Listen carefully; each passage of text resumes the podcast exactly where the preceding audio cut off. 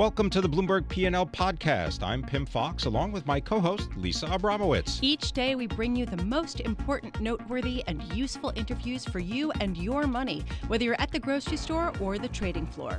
Find the Bloomberg P&L podcast on Apple Podcasts, SoundCloud and bloomberg.com.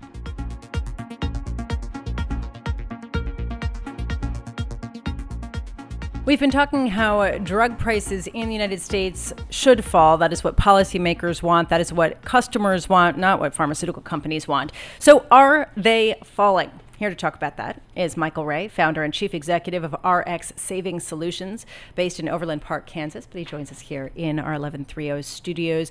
So, Michael, something happened over Labor Day. Was it a price cut for pharmaceutical drugs or, or, or something else? Price cut's a negative.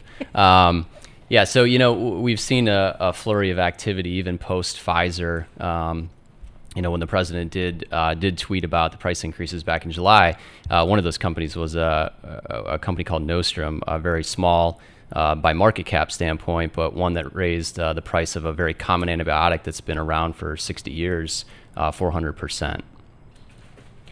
Michael. This was on Labor Day. This was on Labor Day, yes. It was actually right before Labor Day weekend. We saw a whole bunch of activity on both Thursday and Friday that week, uh, going into a long weekend. Not surprising, holiday. Maybe people taking their eye off the ball. Uh, we were not taking our eye off the ball.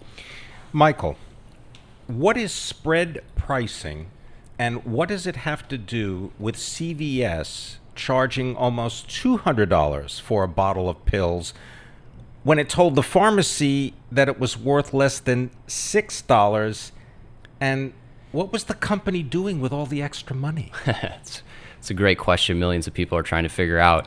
Um, you know the difference between the $200 and the $6 uh, $6 is what the pharmacy was reimbursed for a drug.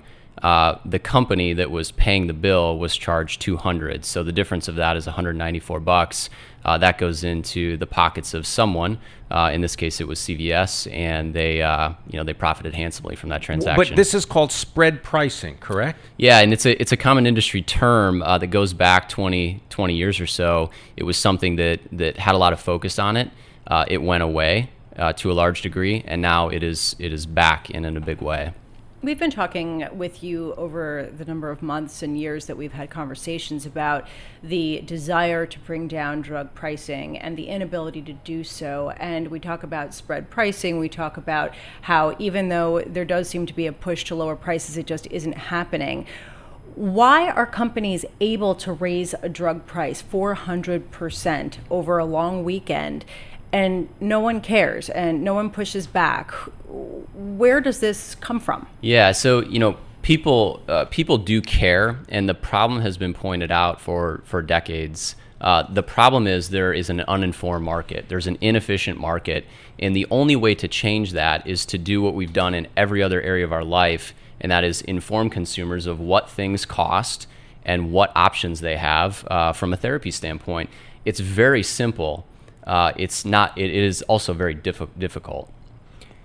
Is there a quid pro quo when it comes to a pharmacy benefit management company carrying a specific drug from a specific manufacturer? There can be. Depends on the PBM. Uh, depends on the drug manufacturer, but absolutely, we've seen cases where there's a quid pro quo. Can you argue that pharmaceutical companies need pricing to be where it's at for them to be able to innovate and for them to be able to uh, come up with the life saving drugs that we're seeing? Well, you know, I'm the first to uh, to endorse the amount of research to to really bring breakthrough therapies to the market, and I think that people and companies that do that should be be rewarded handsomely uh, for it, and they are. Uh, I think is there is there fluff in all of the drugs that have been around for 20, 30, 40 years? Absolutely. So well, I think that there's a, a, lot of extra profit put on put on some medications that don't bring something uh, very very meaningful to the market. So I think that what your uh, objective is to say that the free market principles that have guided prices for so many other markets kind of have not existed in the pharmaceutical industry because of the way that things have structured and the lack of transparency when it comes to what the actual pricing is. And so what you're trying to do is to give more information. Is that enough given the fact that insurance companies uh, end up paying things and getting rebates mm. and the you know the whole sort of uh, muddied and complicated system and is there any chance of, of overhauling that? Well, it, it's a there are many th- there are many components that make up make this this benefit so complicated. Um, so a couple things that are very easy: rebates go away, um, and consumers have information about prices. I mean, those are just kind of that's not going to solve every problem, but it's going to get you 90% of the way there. Um, people don't want to be uh, making decisions that cost a lot of money intentionally, but they also don't want to be told what to do. They want the chance to choose. Uh, if I buy a car, I want to I want to choose which car I buy. It's very similar with drugs, and it's much more personal because these are medications that we swallow and put into our body. Do these kinds of spread pricing and rebates exist for generic drugs as well? Yeah, and in the case of uh, in the case of the Bloomberg article yesterday, um, that was a generic drug, and that that's a common fallacy too. That all of you know specialty drugs certainly get the focus, but the amount of profit on some of these generic drugs is astronomical when you look at it percentage wise. And this can occur for Medicaid as well as for Medicare patients. It doesn't matter. Yes, all, all facets. There may be variations of how it's played, how the game's played, uh, but Medicare, Medicaid, commercial, uh, employer, it's it's it's all there. Wow. All right. Well, thanks very much for being here. Michael Rea, founder, chief executive of RX Savings Solutions, based in Overland Park, Kansas. Much appreciated. Thanks for coming in.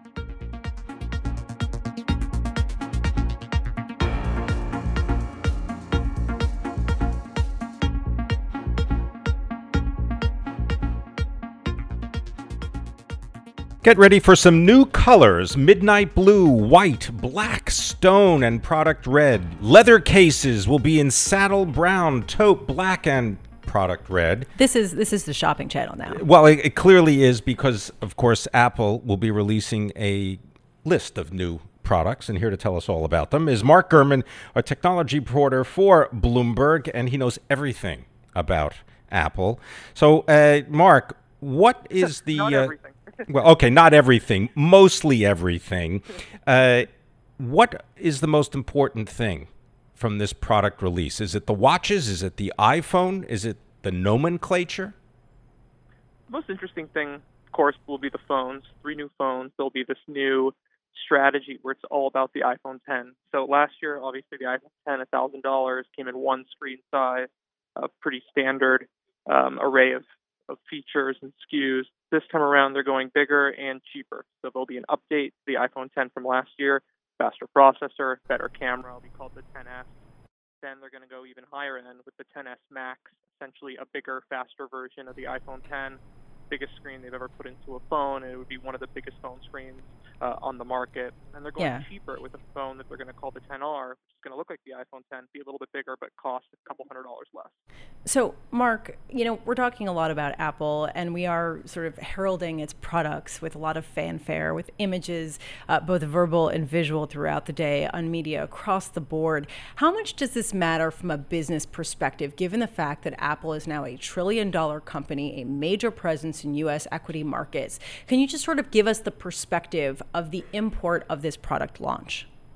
It's extraordinarily significant. Apple gets almost 75% of its revenues from the products that are going to be introduced today. And the iPhone, even though it generates that much, plus the Apple Watches that will be introduced today, it generates even more long term in terms of people downloading apps and different services and Apple Music and iCloud storage to them. So this is as key as it gets for Apple and its long term strategy and its continued sustainability. Mark, there's also going to be new Apple Watches, uh, Series 4, and they're going to be wider than current watches and come in a variety of colors. Tell us about the Apple Watch. So, the big news on the Apple Watch today is going to be the bigger screen, be able to fit more uh, watch faces, more content on the screen. It'll be a little bit easier to read if you're glancing on it uh, while it's on your wrist. Some new functionality on the heart rate sensor, some new fitness software to automatically begin workouts. So let's say you're on a run or you're on a treadmill or whatnot, the watch now will be able to automatically determine that's what you're doing and start recording without user intervention. I have to say, I do use that feature. I do have an iPhone and I check how many miles I've walked at the end of the day every day. Even though I question the accuracy of it, I do it every single day. And the number of floors that I go up. Pimm, do you do that? No. No, because I would need an Apple Watch in order to do that. But I'm under the impression, Mark, that uh, well, and Lisa, you phones, can come in on this. no, but the phones, the phones also have that. Yeah, well, you'd need to activate that feature as well, right? I'm not activating anything that measures how far I walk. But indeed, that's connected actually to a GPS signal. Isn't that right, Mark? Um, right. So the Apple Watches will have GPS as they've had the last couple of years, and the GPS makes it more accurate. Obviously, the phone has, has GPS as well, and you can set up how many floors you've walked or your distance walked using a special health sensor that is in the phone combined with the GPS as well. So, Mark, we have heard from Apple that they're expecting to raise prices on certain products on the heels of the escalating tariff battle uh, with China between the U.S. and China. And I'm just wondering, do you think that they're going to talk about that at all, especially as they unveil the prices of some of these products? Right. I think that the tariffs are still in the proposal stages. They haven't been implemented yet. And if we were to see any price increases due to that, uh, it's not something that we would see until probably a year from now uh, it's not something that would go into effect today or be talked about today. Mark, as far as those tariffs are concerned, would they also include tariffs on chips that are manufactured in China? You know, that's that's a good question. Right now, the, the tariff listings that Apple's impacted by have to do with the Apple Watch itself, the AirPods, the Mac Mini, the, the desktop computer that hasn't been updated in four years, but they're planning on updating it in October, and a few other various accessories like leather cases and chargers. Uh, so nothing on the chip side for now. So, Mark Gurman, we're going to let you go because you have a, a, crazy day ahead of you. This is like the Super Bowl of your beat, I imagine. So, uh, I will let you. I will let you get to uh, Mark Gurman. Thank you so much for joining us. Mark Gurman covers all things Apple here at Bloomberg, and he uh, also, in general, covers other tech too. But really, it's all Apple all the time.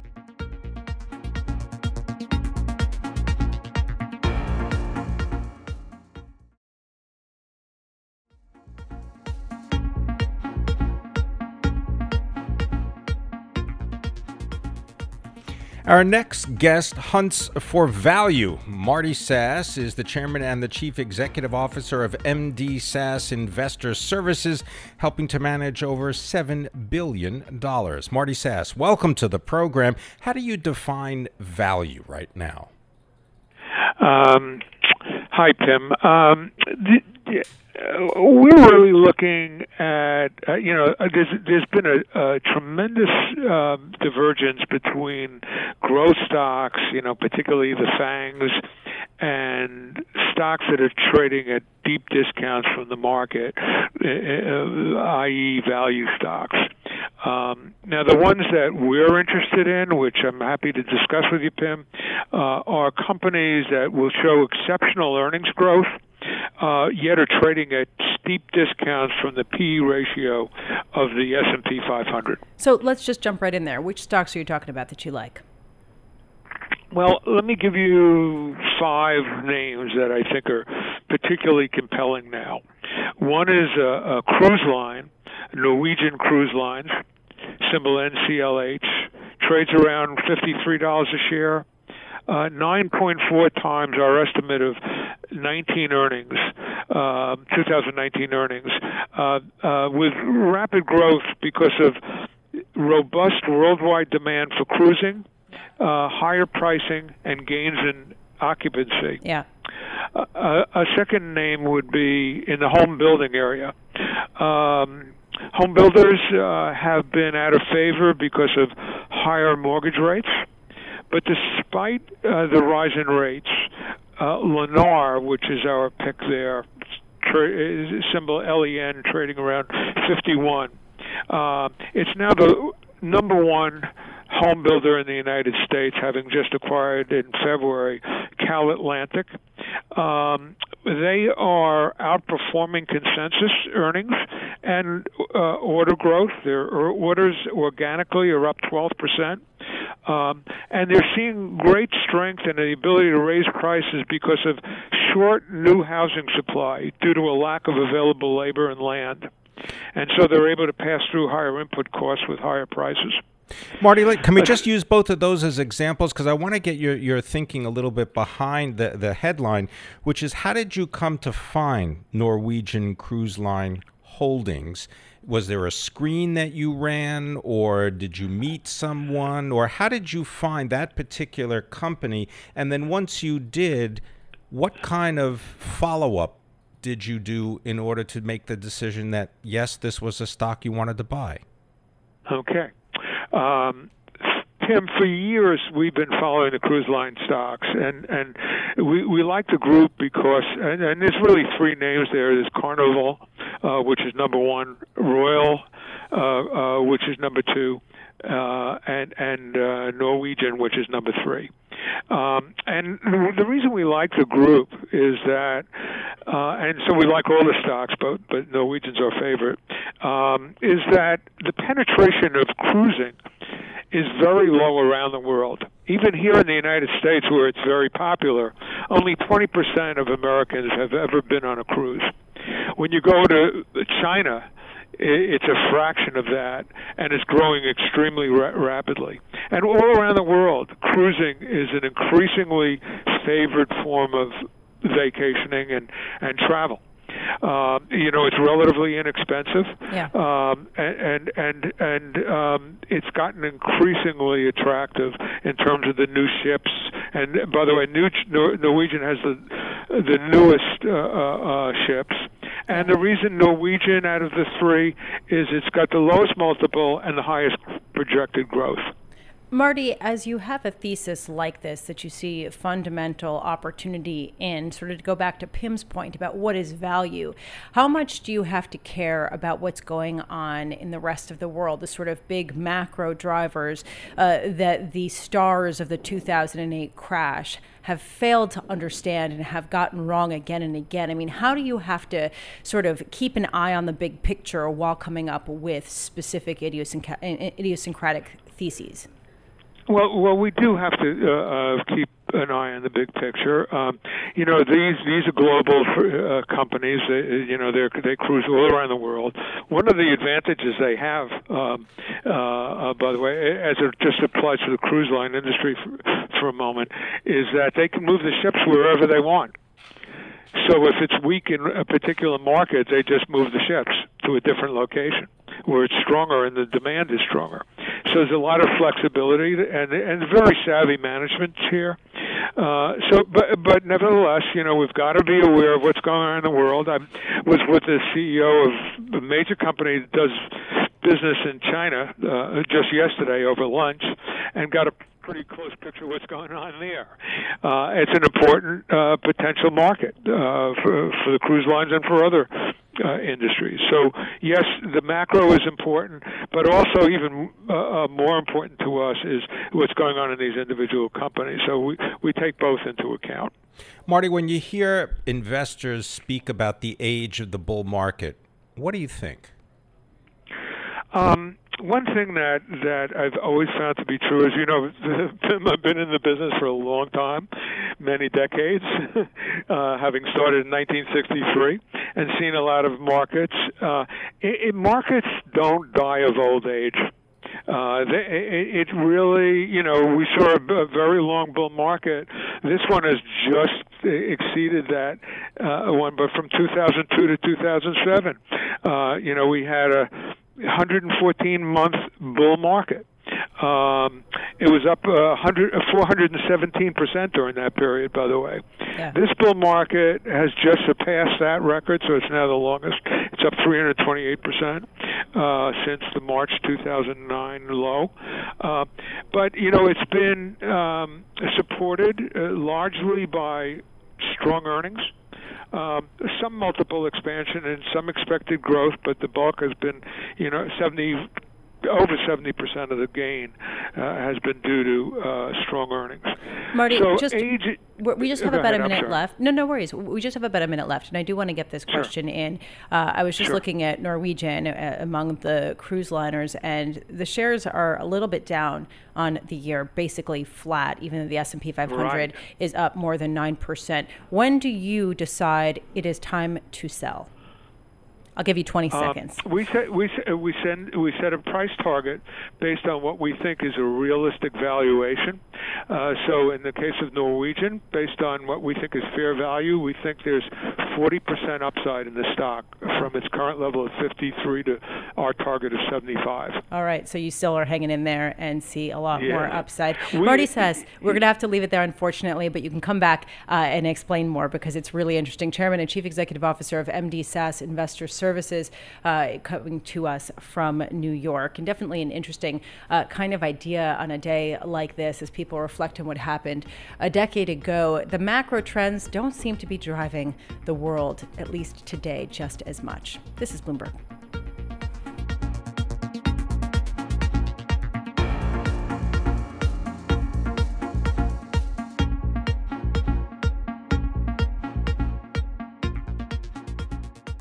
There are a lot of headlines about Brexit. Pimm, I don't know about you, but when I see them, sometimes I think, oh, another incremental move. Do we have to pay attention to this one?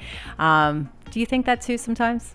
Come on, true confession. I, I got to say, you know, one of the things that I find so amazing about it is the change in tone from when the United Kingdom joined the European Union and the tone that exists currently trying to exit the European Yeah. Union. So the contrast to me is is always something that I'm thinking about when I see those headlines. And the contrast between the pessimism that we have seen and perhaps a little bit of optimism that there will actually be a Brexit deal. Let's bring in Tim Ross. He actually knows what's going on uh, a little bit more directly. UK reporter covering government, politics, and of course, Brexit for Bloomberg News uh, in London. Tim, thank you so much for being with us. So it seems like there is a, a move that is being made towards signing some sort of Brexit deal that is really uh, sort of a crucial moment that isn't just incremental. Can you tell us more?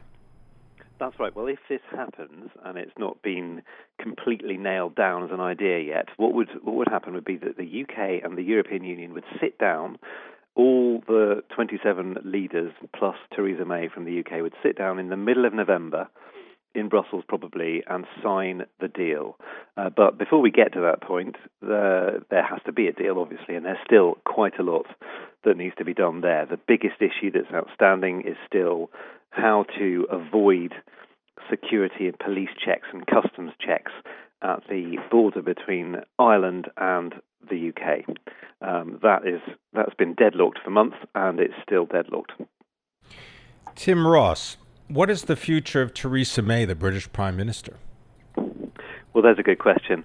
If I had the answer to that, I think I'd be a rich man by now. But um, there, we've had we've had a lot of we've had a lot of um, speculation, certainly in the last 24 hours, that her own Conservative Party members of Parliament are plotting to get rid of her and replace her with somebody who will pursue a harder form of Brexit, a more decisive split between the UK and the EU. What she's proposing is actually to keep very close ties, certainly for trading goods with the European Union. But plenty of people in her party, like Boris Johnson, the former Foreign Secretary, want a much cleaner break. And some of them last night spent a couple of hours discussing exactly how to go about replacing her and getting rid of her. Now, the next month is the Conservative Party's convention. They have an annual conference, um, and that is a moment of some danger for the Prime Minister, where she will have to face her own team, her own side, and persuade them to keep her. So I'm trying to just understand the time frame here because this potential breakthrough may happen in November. What happens if Britain is unable to come to some agreement with how Brexit will be enacted uh, within the next 12 months? Well, it's got to happen before then, ideally. I mean, so Brexit is due to happen on the 29th of March. That doesn't leave very much time at all for things to go wrong in November. The reason for that is that once there is a deal that the two negotiating teams have signed, that deal then has to get through both the UK Parliament, we know how difficult that is, and also the European Parliament. And if those two parliaments don't agree that the terms of that divorce deal are acceptable, then the whole process gets held up again. And as I say, under European law, as things stand, the UK will automatically leave the European Union on March the 29th, even if there's no deal. So it's got to happen quite quickly. The uh, the future of, of these Brexit negotiations depend not only on who's negotiating from the UK, but also what the negotiators from the European Union want. Is there any detail about any consensus on their part? So we've been reporting in the last two or three weeks or so that the the big issue, as I was saying earlier, that's still to be solved is this question of the Irish border, and it's incredibly sensitive because obviously, with a history of conflict on the island of Ireland, uh, nobody wants to see a return to anything that could potentially split communities in the north and the south from each other any more than they already are, and, and certainly no one wants to return to any any tensions or violence there. So they, they are absolutely determined to sort that out. That's the European Union's priority, and the UK recognises it has to solve that issue and find a solution to the border. Beyond that, there's the separate issue of what the future will look like. What kind of trading relationship after Brexit the UK will have with the European Union. That looks like it will be a much fuzzier, hazier, more sort of open to interpretation kind of statement when the deal comes, and then the details on that will have to be worked out over the next couple of years after Britain has left the EU. I want to thank you very much for joining us. Tim Ross is our UK government reporter for Bloomberg. And Lisa, just looking at the pound sterling right now trades at 130.32, a little stronger against the US dollar, but if you compare it to what it was trading at back in April, yeah, down nearly 10%. There was a story on the Bloomberg today talking about how New York has surpassed London as the world's financial headquarters in the wake of Brexit. But I have seen conflicting studies with respect to just how much has actually changed in the fortunes of London in particular, because that's the most global city uh, in the nation. But, you know, just how much the fortunes have changed on the heels of this. And of course, we do have that populist wave sweeping other areas. So a lot of eyes on how exactly this goes down. Yes uh, and we'll be looking forward to that November summit if indeed it uh, really does take place. Thanks for listening to the Bloomberg P&L podcast. You can subscribe and listen to interviews at Apple Podcasts, SoundCloud, or whatever podcast platform you prefer. I'm Pimm Fox. I'm on Twitter at Pimm Fox. I'm on Twitter at Lisa Abramowicz1. Before the podcast, you can always catch us worldwide on Bloomberg Radio.